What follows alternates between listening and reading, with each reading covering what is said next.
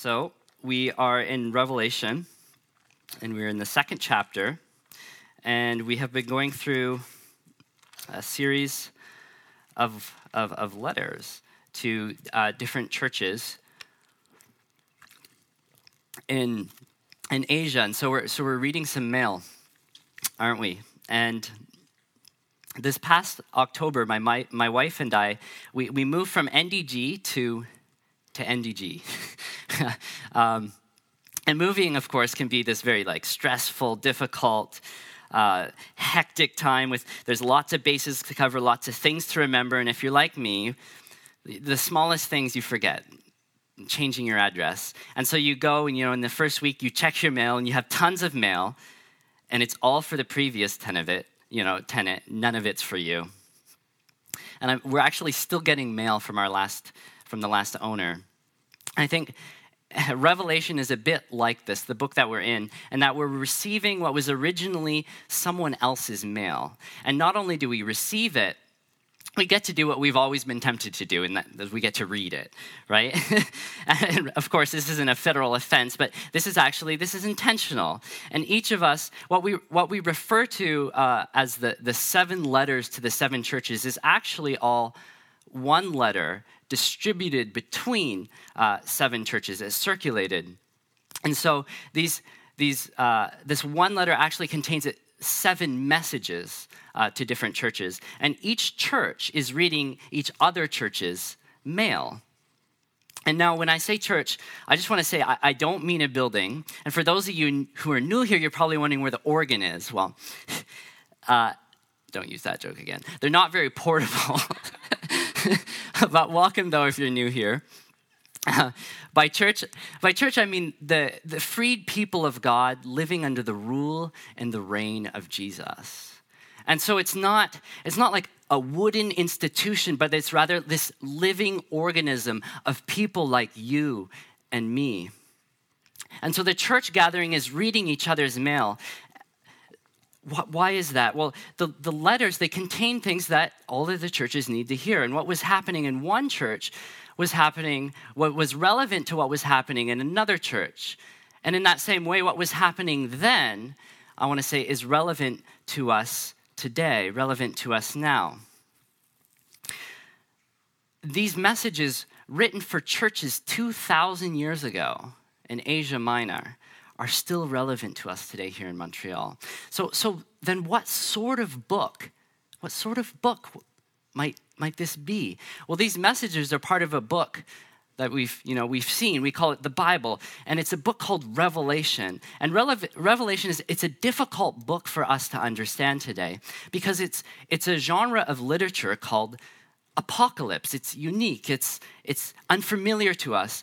And ap- apocalypse is this genre in which prophetic symbolic dreams and visions are used to reveal God's purposes so that the present can be viewed in light of the future. So, prophetic, symbolic dreams and visions used to reveal God's purposes so that through them the, the present can be viewed in light of the future.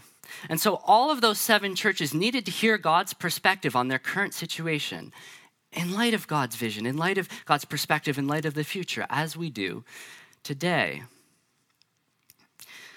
when I spoke on the temptation of Christ in January, I spoke, we were going through a series on the Bible, and I preached on the Bible as a weapon. You might remember that when the Bible describes our encounters with supernatural evil, it uses battle language. Now, the, the book of Revelation, it's revealing, it's drawing back the curtains so that the reality can be seen, that there is there's this epic spiritual battle happening, and we're in the middle of it. But but remember, it isn't a war against flesh and blood. And by the way, Jesus never, Jesus said, those who live by the sword will perish by the sword. He never endorsed warfare or violence, but but there's this spiritual battle going on, and Revelation is pulling back the curtains so that we can see our present situation in light of this, this greater reality. And so there's how does Revelation help us understand that? Well, it's that the bookends, oh, I'm a bit behind here. But the bookends of Revelation become the bookends of our lives. And I used to I used to use uh, bookends on, on my bookshelves. And these are sort of you know i'm an engineer. Those are buttresses. Those are those are things on either side that support the books that keep them from falling over. Well the reality of what has been done and will be done in jesus becomes the supporting bookends of our lives.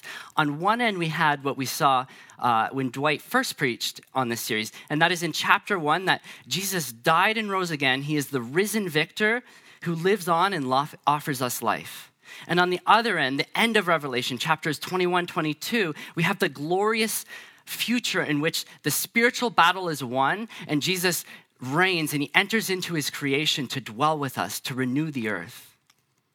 And so, like the book of Revelation, our lives sit between those two bookends.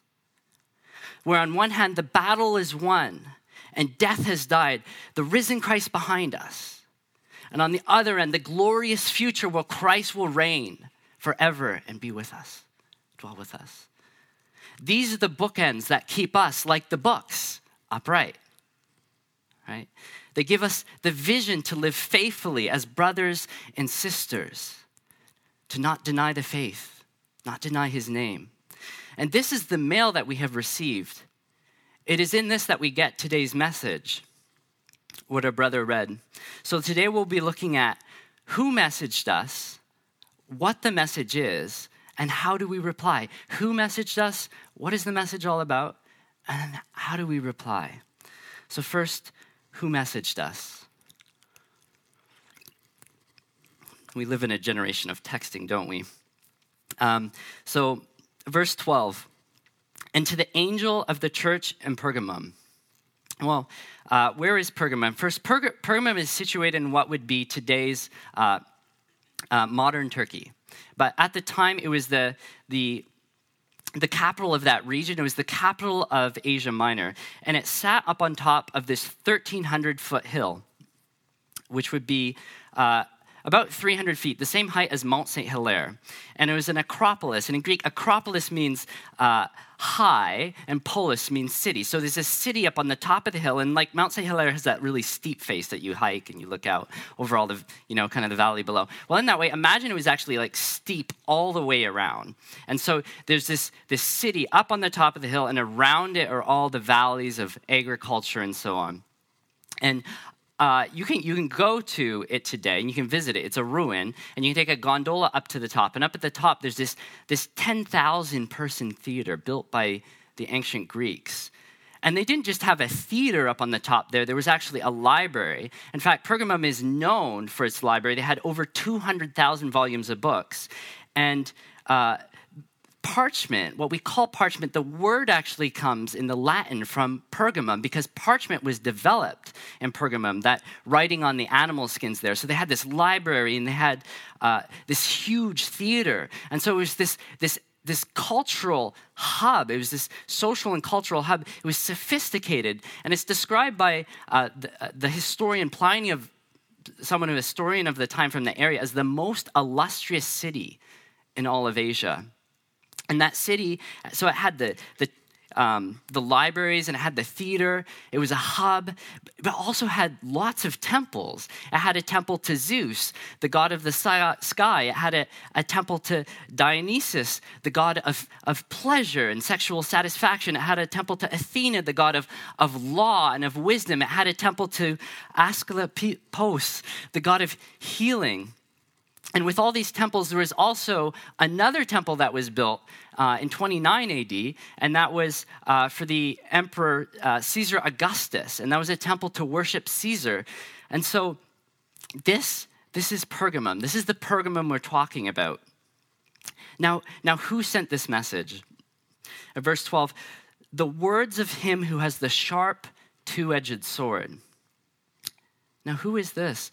Well, like all the message to the churches, they each start with a vision of Jesus, in which a characteristic of Jesus is highlighted and it is entirely appropriate for that particular church. So, Jesus is the one here. Eh, he is, he is speaking as the one with the sword. Well, why? The sword speaks of his authority to express judgment. And I want to actually unpack this further. It comes up later in Revelation. In Revelation uh, 19, then I saw heaven open, and behold, a white horse, and the one sitting on it is called Faithful and True. And in righteousness he judges and makes war. His eyes are like a flame of fire, and on his head are many crowns. And he has a name written that no one knows but himself. And he is clothed in a robe dipped or sprinkled in blood. And the name by which he is called is the Word of God. And the armies of heaven, arrayed in fine linen, white and pure, were following him on white horses. And from their mouth comes a sharp sword from which to strike down the nations. You know, sometimes I think we think of Jesus as kind of the incarnate baby, you know, cuddly, meek, and mild. But look at this. He's the one coming in the, with the, on the white horse, the one described as the Word of God, the one with the, the double edged sword proceeding from his mouth. See, the letter to the church in Pergamum starts with this image, this characteristic of Jesus to remind us that he alone is the ultimate arbitrator. He is the one who has the sole and ultimate authority to express justice.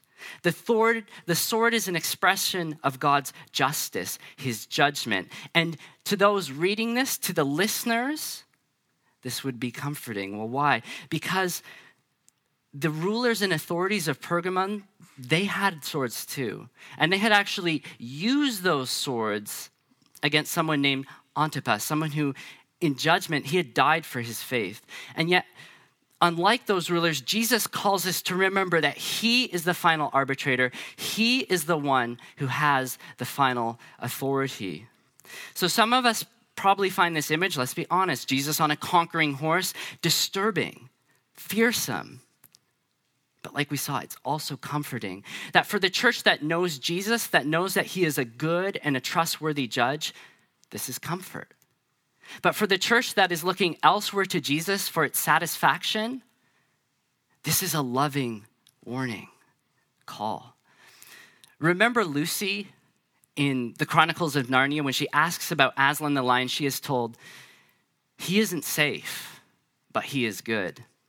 And so, like Aslan, Jesus isn't safe, but he is wholly good. We can trust he is good. We can trust that he will judge rightly with the sword that proceeds from his mouth.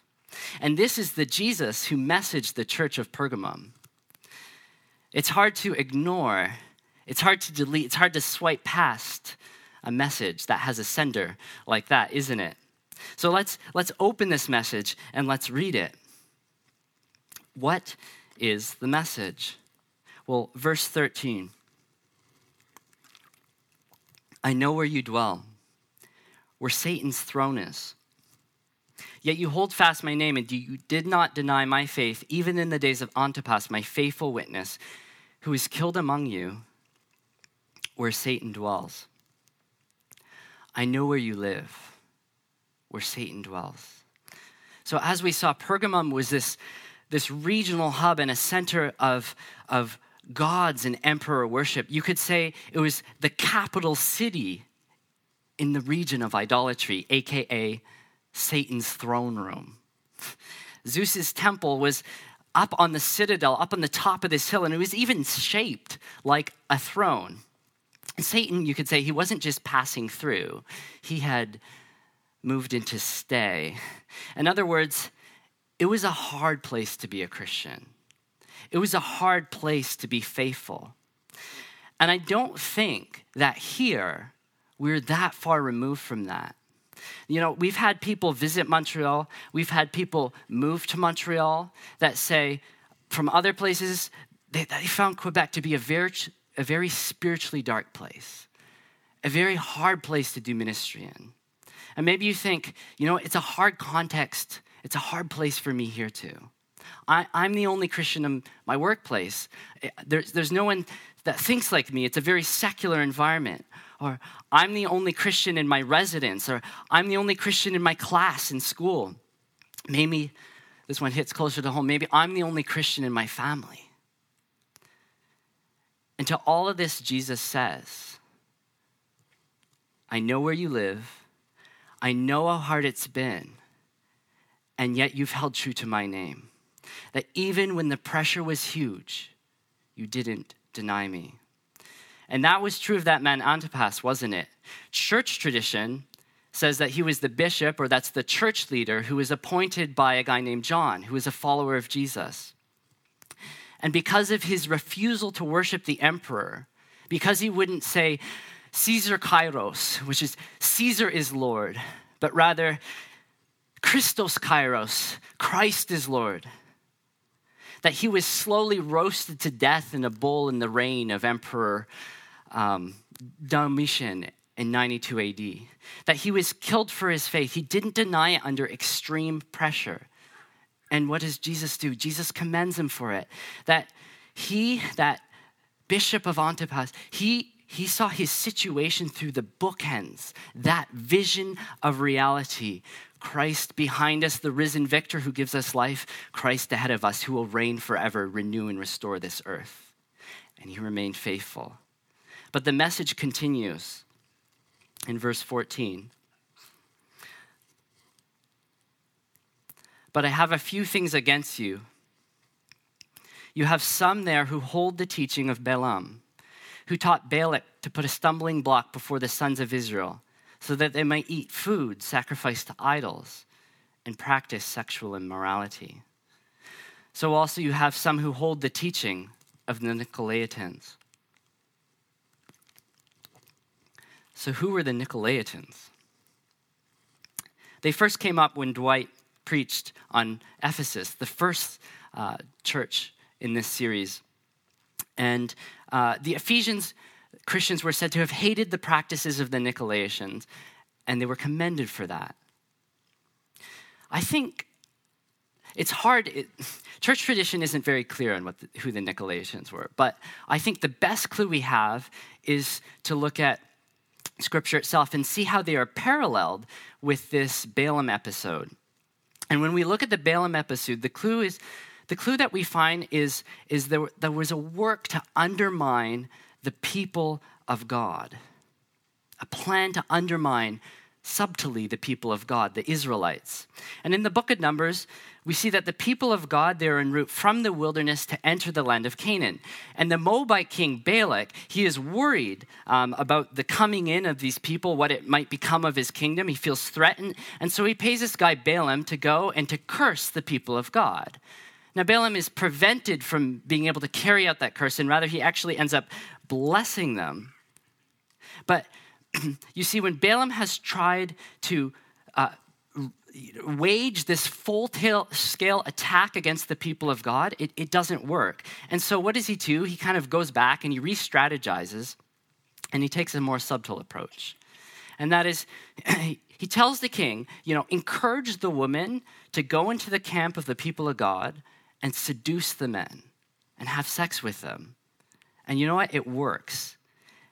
They have sex with them. And before you know it, the Israelites, the people of God, they are participating in idol feasts and in immorality.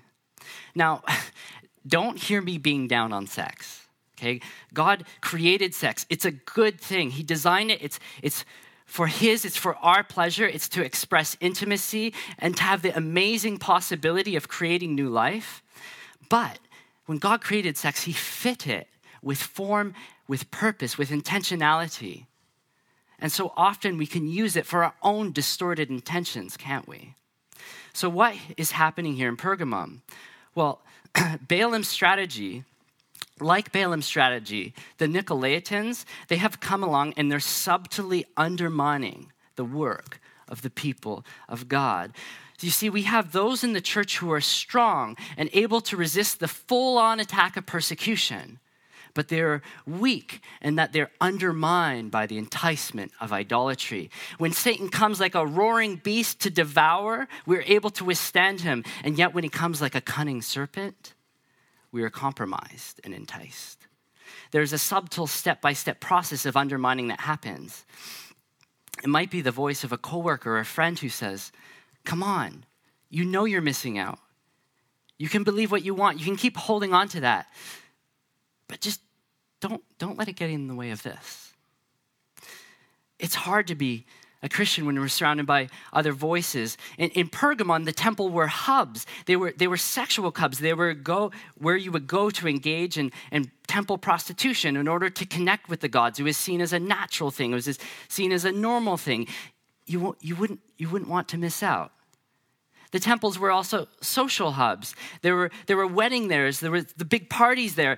Anyone who was everyone was there. And at all these events, there were these big meals. And at the meals, there would be food dedicated, offered to the gods as part of the evening. Who, who wouldn't want to go to the parties? Wouldn't you want to get to know your neighbors?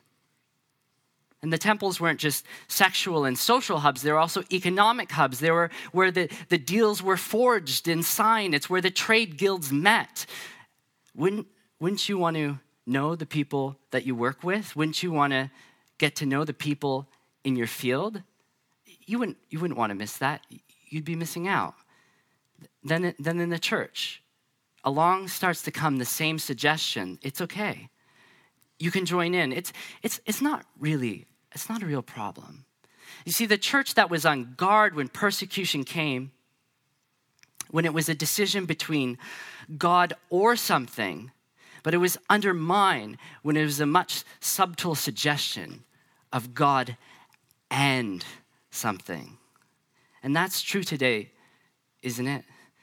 We are so easily undermined when Satan comes along and suggests you don't need to give up Christ. You can just do Christ and you're missing out. You're missing out sexually. You're missing out socially. You're missing out economically. It's how Satan enticed the Israelites, Pergamum, and how he can entice us. Instead of God or something, it can be God and something.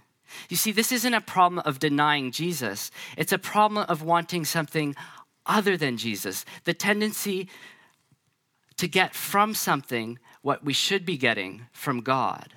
The tendency to get from something what we should be getting from God. And in the Bible, this is what it calls idolatry. Well, what is an idol? Well, when I say an idol, I'm not referring to uh, what we usually think, right, are the statues and the golden calves, but I'm actually referring to what lies behind those. And that is an idol is anything that captures our affections, our desires, our time, and our money more than Jesus. We think we can have God and something. And so it becomes a sort of pseudo God. And one that, you know what, it ends up functionally playing the role of God for us. An idol, then, is something that's more fundamental to our meaning and more important to our worth than God. They're not bad things, they're good things put in a position they were never meant to be. They're good things made ultimate things. It can be something like comfort, culture, money, family, spouse, sex, entertainment, all good things. But when they're made ultimate things, they destroy us. And this is summarized in the Bible in Romans chapter 1 because they exchanged the truth about God for a lie and they worshiped and served the creator, creature, rather than the creator. See, idols are these created things that we go to to get what we can only get from our creator, the very source of light itself, and what, to what end? When we turn from the from to creation for life, we're we're depriving ourselves from the true source of life itself. It's a sort of self death. And do you hear what I'm saying? We don't, we don't need the golden calves. We don't need the statues for our idolatry. We all worship something. We all give and derive worth from something. And that thing or that person, if it's not God, it will eat you alive. But don't take it from me. Take it from the prolific English author, writer, David Foster Wallace. An atheist, he says, um, this is from his famous uh, 2005 commencement speech at Kenyon University, and where he said this Because here's something that's weird but true.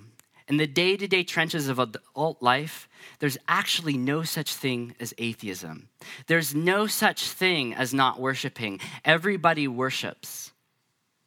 The only choice we get is what we worship. And the compelling reason for maybe choosing some sort of God or spiritual type thing to worship, be it Jesus or Allah or Yahweh the Wiccan mother goddess, is that pretty much anything else you worship will eat you alive.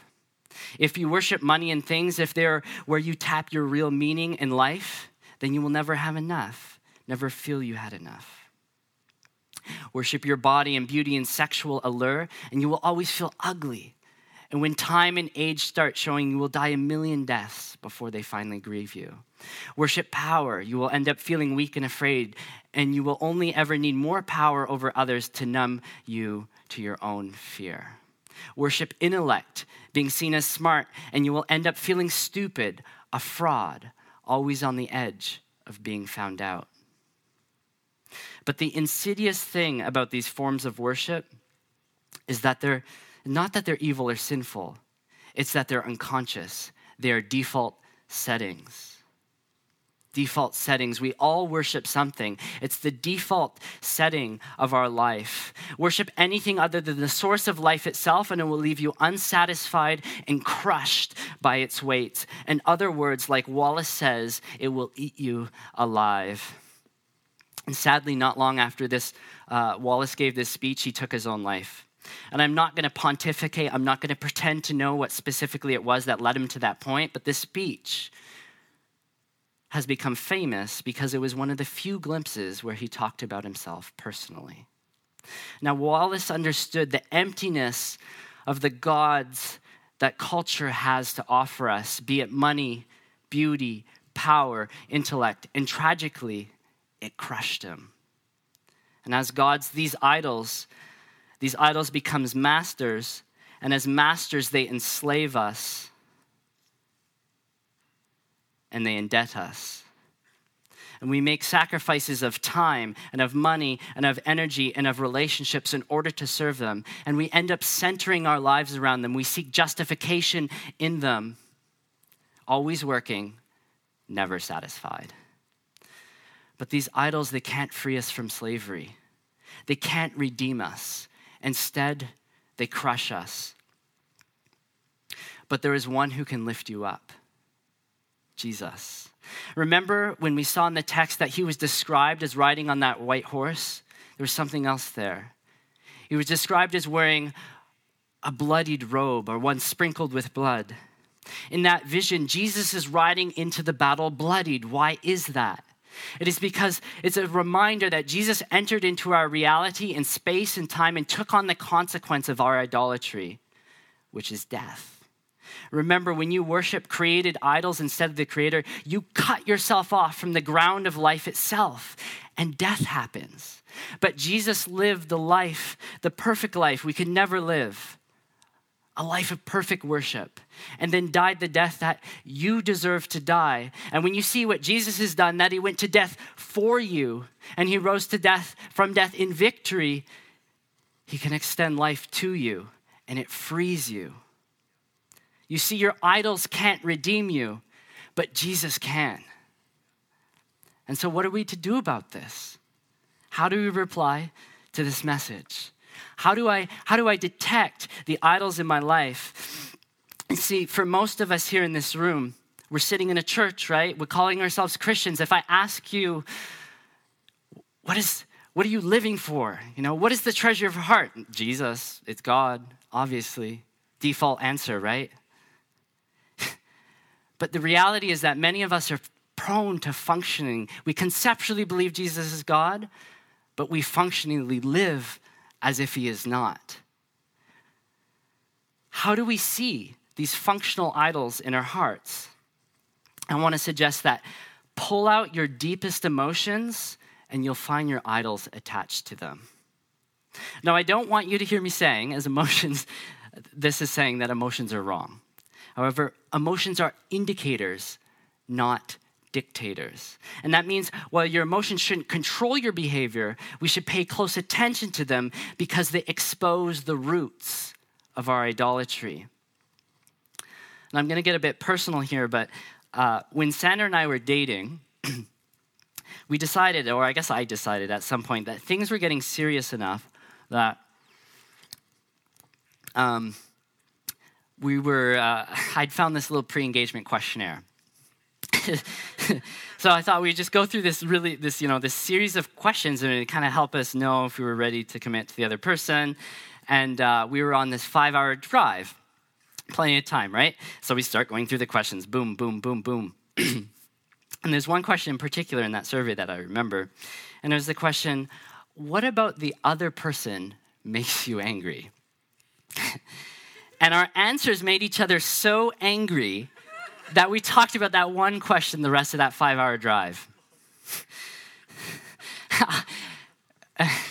and here's what it was I was angry because at the time, I felt that Sandra wasn't meeting my expectations. I had this vision of what beauty was, of what body image was that I felt she didn't fulfill.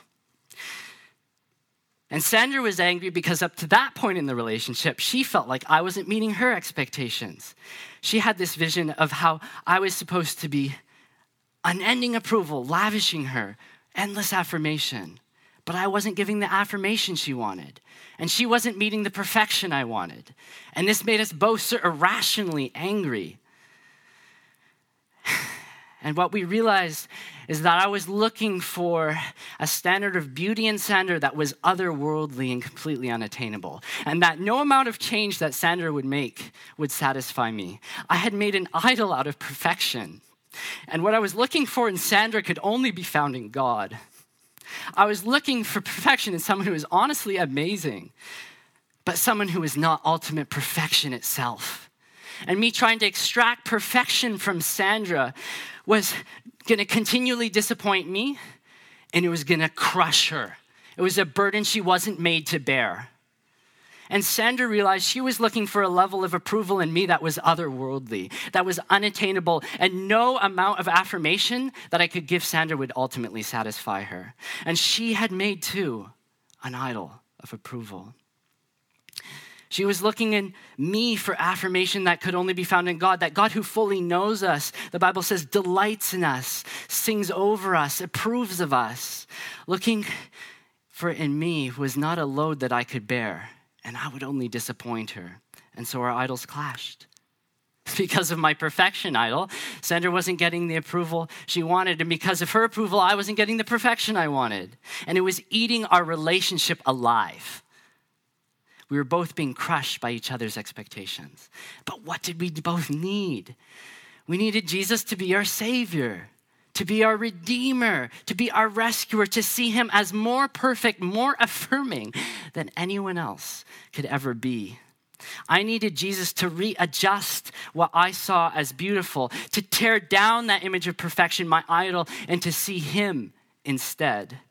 And seeing Jesus as perfect beauty, I found myself changing and seeing beauty differently. Seeing beauty with the eyes that God sees it. It's not that, look, it's not that we needed to love each other less, it's that we needed to love Him more. And because it's because it's by knowing Jesus, it's by knowing true satisfaction, it's by finding love in Him that we're able to love each other. Not for what we can get out of each other, but for who we truly are. So, how do you spot the idols in your life? You can ask yourself some of these questions. What are your emotions, passions, desires? When are they most out of control? Like it was for me and Sandra. Or what are you most afraid of? What paralyzes you with fear? Unable to move on, unable to act. What do you long for most passionately? What would you do anything for to get? Whose approval are you seeking? Whose affirmation do you want sung over you? What causes you to be angry at God? Remember, God doesn't want to be your top God, God and something. He wants to be your only God. So, how do I deal then, now that I've detected, how do I deal with the idols in my life? Jesus says in verse 16, repent. He calls us to repent. And he's speaking to the church, the whole church, to each one of us. And notice how this is addressed. This is a letter to Christians, this is a letter to believers. Look, the church has really messed up. If you're someone visiting here, if you're a non Christian, look, don't, don't take your cues from us, take them from Jesus. And Jesus is calling us to repent, to have a, a heart U turn from idolatry, from sin. Idolatry is just this biblical fancy way of essentially saying sin. And to our sin and to our idolatry, God extends his forgiveness. And so he says in 16, verse 16, therefore repent, repent. If not, I will come to you soon and war against you with the sword of my mouth. We've talked about the sword of his mouth, the sword that discerns between the good and evil that we, we set up for ourselves, that look, judgment is coming. But remember that this is a loving warning from the one who faced judgment for us so that we wouldn't have to face it ourselves. A loving warning from the one who faced judgment for us so we wouldn't have to face it ourselves. It says in 1 John that if we confess our sins, that he is faithful and he is just to forgive us our sins and to cleanse us from all unrighteousness. Or we could read that as idolatry. The church family. I want to remind you that for every look within, take 10 looks at him. As I look within, you know, I see my propensity to compromise. I see the idols within me. I think sometimes we need to do that. But remember immediately that when you've done that, to look back at Him, look back at your Redeemer and be comforted by the forgiveness that He extends to you. And only by that, only by looking to Jesus, can we find the power to turn away from our idols. And this is what the Scottish theologian Thomas Chalmers called the expulsive power of greater affection. That is, when I'm dealing with the idols in my life, what religion does is it tries to just go cold turkey. It tries to just strip the idol out, just cut it loose. But remember that we are creatures. Our nature is a propensity to worship that we all worship. You can't just rip that idol out, okay? Rather than removing, just ripping it out, you actually need to redirect your attention and worship something greater. And that's what Chalmers says when he said, The best way to overcome the world is not with morality or self discipline. Here he's talking about religion, right? Just legalism. But Christians overcome the world, we come, overcome our idolatry and our idols by seeing the beauty and the excellency of Christ.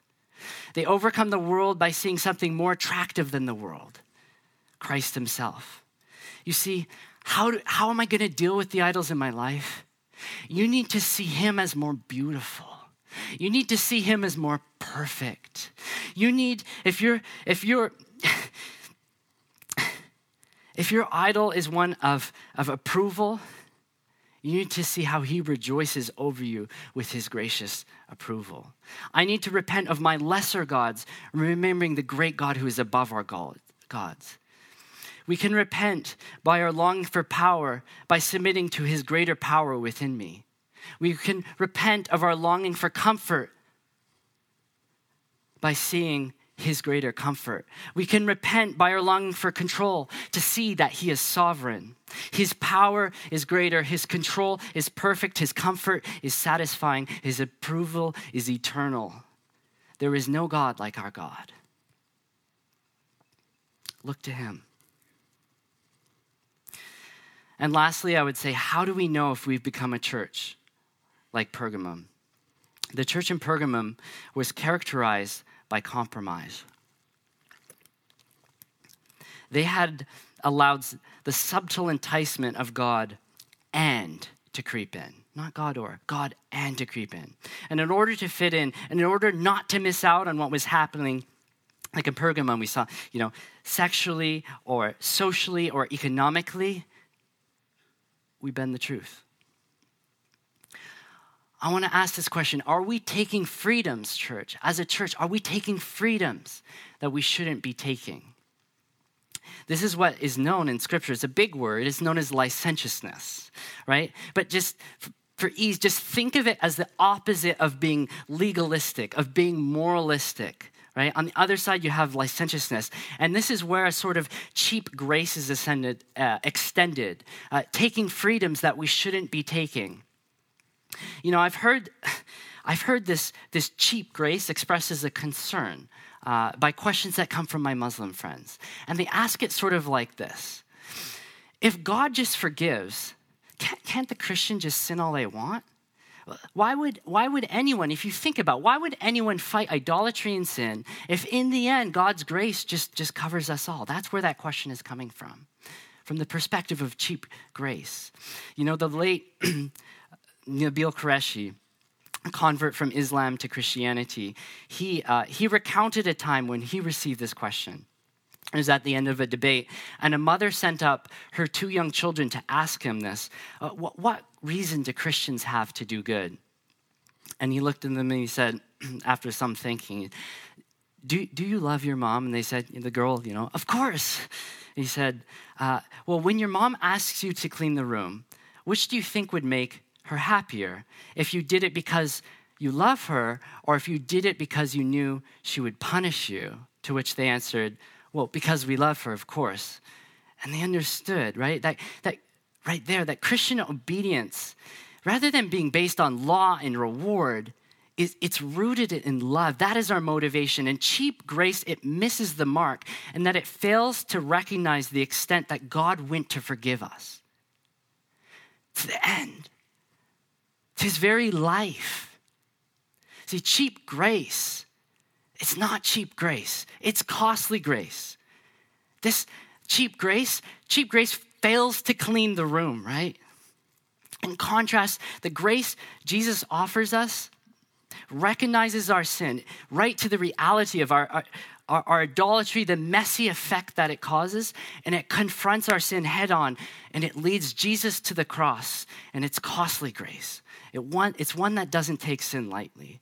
So, so, what are some examples of us becoming a church like Pergamon? A church that compromises um, in sin and idolatry. And I want to suggest uh, three things to us.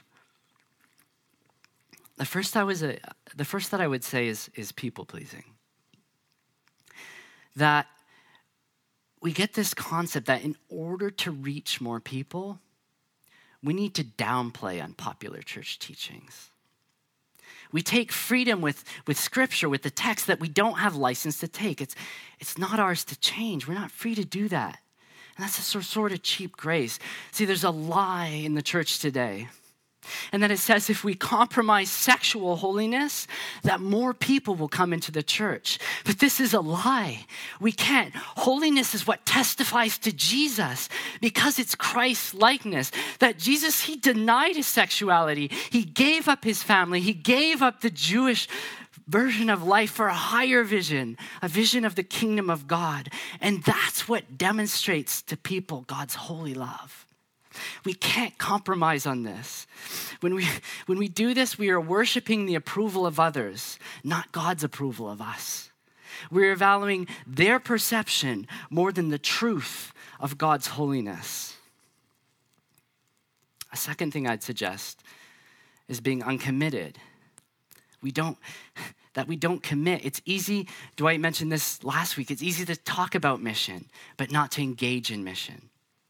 It takes time on time and energy to be on mission with the church. I mean, people, situations are messy, people are messy, and things can get frustrating and people can hurt you. And sometimes we don't immediately connect with the people or community and they're different from us and we can't relate to them. But we are called to be on mission as a family, regardless of how uncomfortable it makes us even if we don't feel like committing. But God asks us to stop worshiping our comfort and to turn and to worship Him. And finally, a final example I say a common idol in our culture is individualism, and it has affected the church as well. And the, that's the idea that, you know, I'm sufficient on my own. It's, it's me and my own personal Jesus. it causes us to think, you know, I, I can make this decision on my own. I, I, you know, I prayed about it and this just me and I, the Spirit told me and that's good. I don't really need to ask the elders about it. I don't need to ask the people in my church community about it. I don't need to ask the, the family of God around me about it. It disregards, what does it do? It disregards the work of the Spirit in others. An individualism, right? But people who really understand freedom, that's what they're looking for in individualism. But people who really understand freedom is those who take it and lay it down for the good of others. Because this is what Jesus has done for us. He took his freedom and he lay it down for us, for us, the family of God. And so we too take our freedom, we take our individuality, and we lay it down for others. And so, Church 21, these are the ways I think that we can compromise and become a church like Pergamum. But Jesus wants more for us. And so, in closing, what does he say? Revelation 2:17. He who has an ear, let him hear what the Spirit says to the churches. To the one who conquers, I will give him some of the hidden manna. I will give him a white stone with a new name written on the stone that no one knows except for the one who receives it. The blessings of God are not achieved, they are received. And instead of idols, he is offering us, he says, hidden manna and a white stone with a name on it. Hidden manna. Well, what is that? Well, manna was this food that God supplied uh, the people of God, the Israelites, as they waited to enter the promised land. They were sustained by it in the wilderness. And so, manna, this is our spiritual food. This is our sustenance. So instead of going to that, that food offered to idols, instead of going to that man or going to that woman and looking for satisfaction in them, and before long we're tired of them and we're off to the next man, before trying to go into that car or to that money, and before long we're tired of that too. It never satisfies. That God Himself, He provides for us something far greater something more satisfying. Jesus, he says, he provides himself. He says, I am the hidden manna. I am the bread of life, Jesus says. Feed on me. Find your satisfaction in me. I will fill you. This is the hidden manna that Jesus extends to us, and the white stone. There's all sorts of suggestions about what this might mean. I, white stones were used for a variety of purposes in the ancient world. Um, it could be uh, to cast a vote, and if you had a favorable uh, favorable vote, you wanted to say yes, you throw in your white stone. It could be um, as a means of admission. You're invited into someone's home, and as a welcome, they give you a, a white stone of, of appreciation. Uh, it could be in a court case. If you were found uh, innocent, you know, not guilty, you're given the white stone of, of acquittal. And so it is with God that He has given us a white stone, that He says yes to you that you are welcome, and He extends to you absolute acquittal, that you have been forgiven of your idolatry and of your sin. And because you have been forgiven, you are welcome into the presence of God. Jesus extends to you the white stone of acquittal, of welcome, and of yes, of approval and appreciation. And that stone, that stone is name right? A name that no one knows except for the one that receives it, it says. You see, you are named by God. You're given a name by God that no one else knows because you are known by God better than you know yourself. You are loved by God better than you love yourself. And what he extends to you is a permanent, stable identity offered in him. It's permanent like a stone, right? Something that can never be shaken. It becomes the bookends of your life that keeps you standing upright, that keeps you faithful. He offers you an identity that doesn't ebb and flow. It stands on the one who describes himself as the cornerstone. You are a white stone with a unique name, a unique identity given by God that's built on that cornerstone, Christ Himself. And that's what He calls us to. That's what He calls us to, church family. And so, can we enter into that today? I'm going to pray and then I'll invite uh, the band down to, as we respond to him. So, Father, I pray that we would see the reality of what you have done for us. That it is utterly amazing that you entered into our space and our time, you stepped into our reality to face death for us, that when we cut ourselves off from you, that we, we kill ourselves by trying to tap our life from created things, that you, the creator, you come in and you rescue us. You buy us back. You are a redemption and you redeem us. And then you, you don't just do that, but you extend to us your approval. You extend to us our satisfaction and identity, God. We thank you for this. And we pray that this would be a reality in our lives that exposes the idols of our heart, rips them out by their very roots, and replaces them with you, our greatest treasure and our greatest delight, the joy of our hearts. May this be true in us, God. In Jesus' name, amen.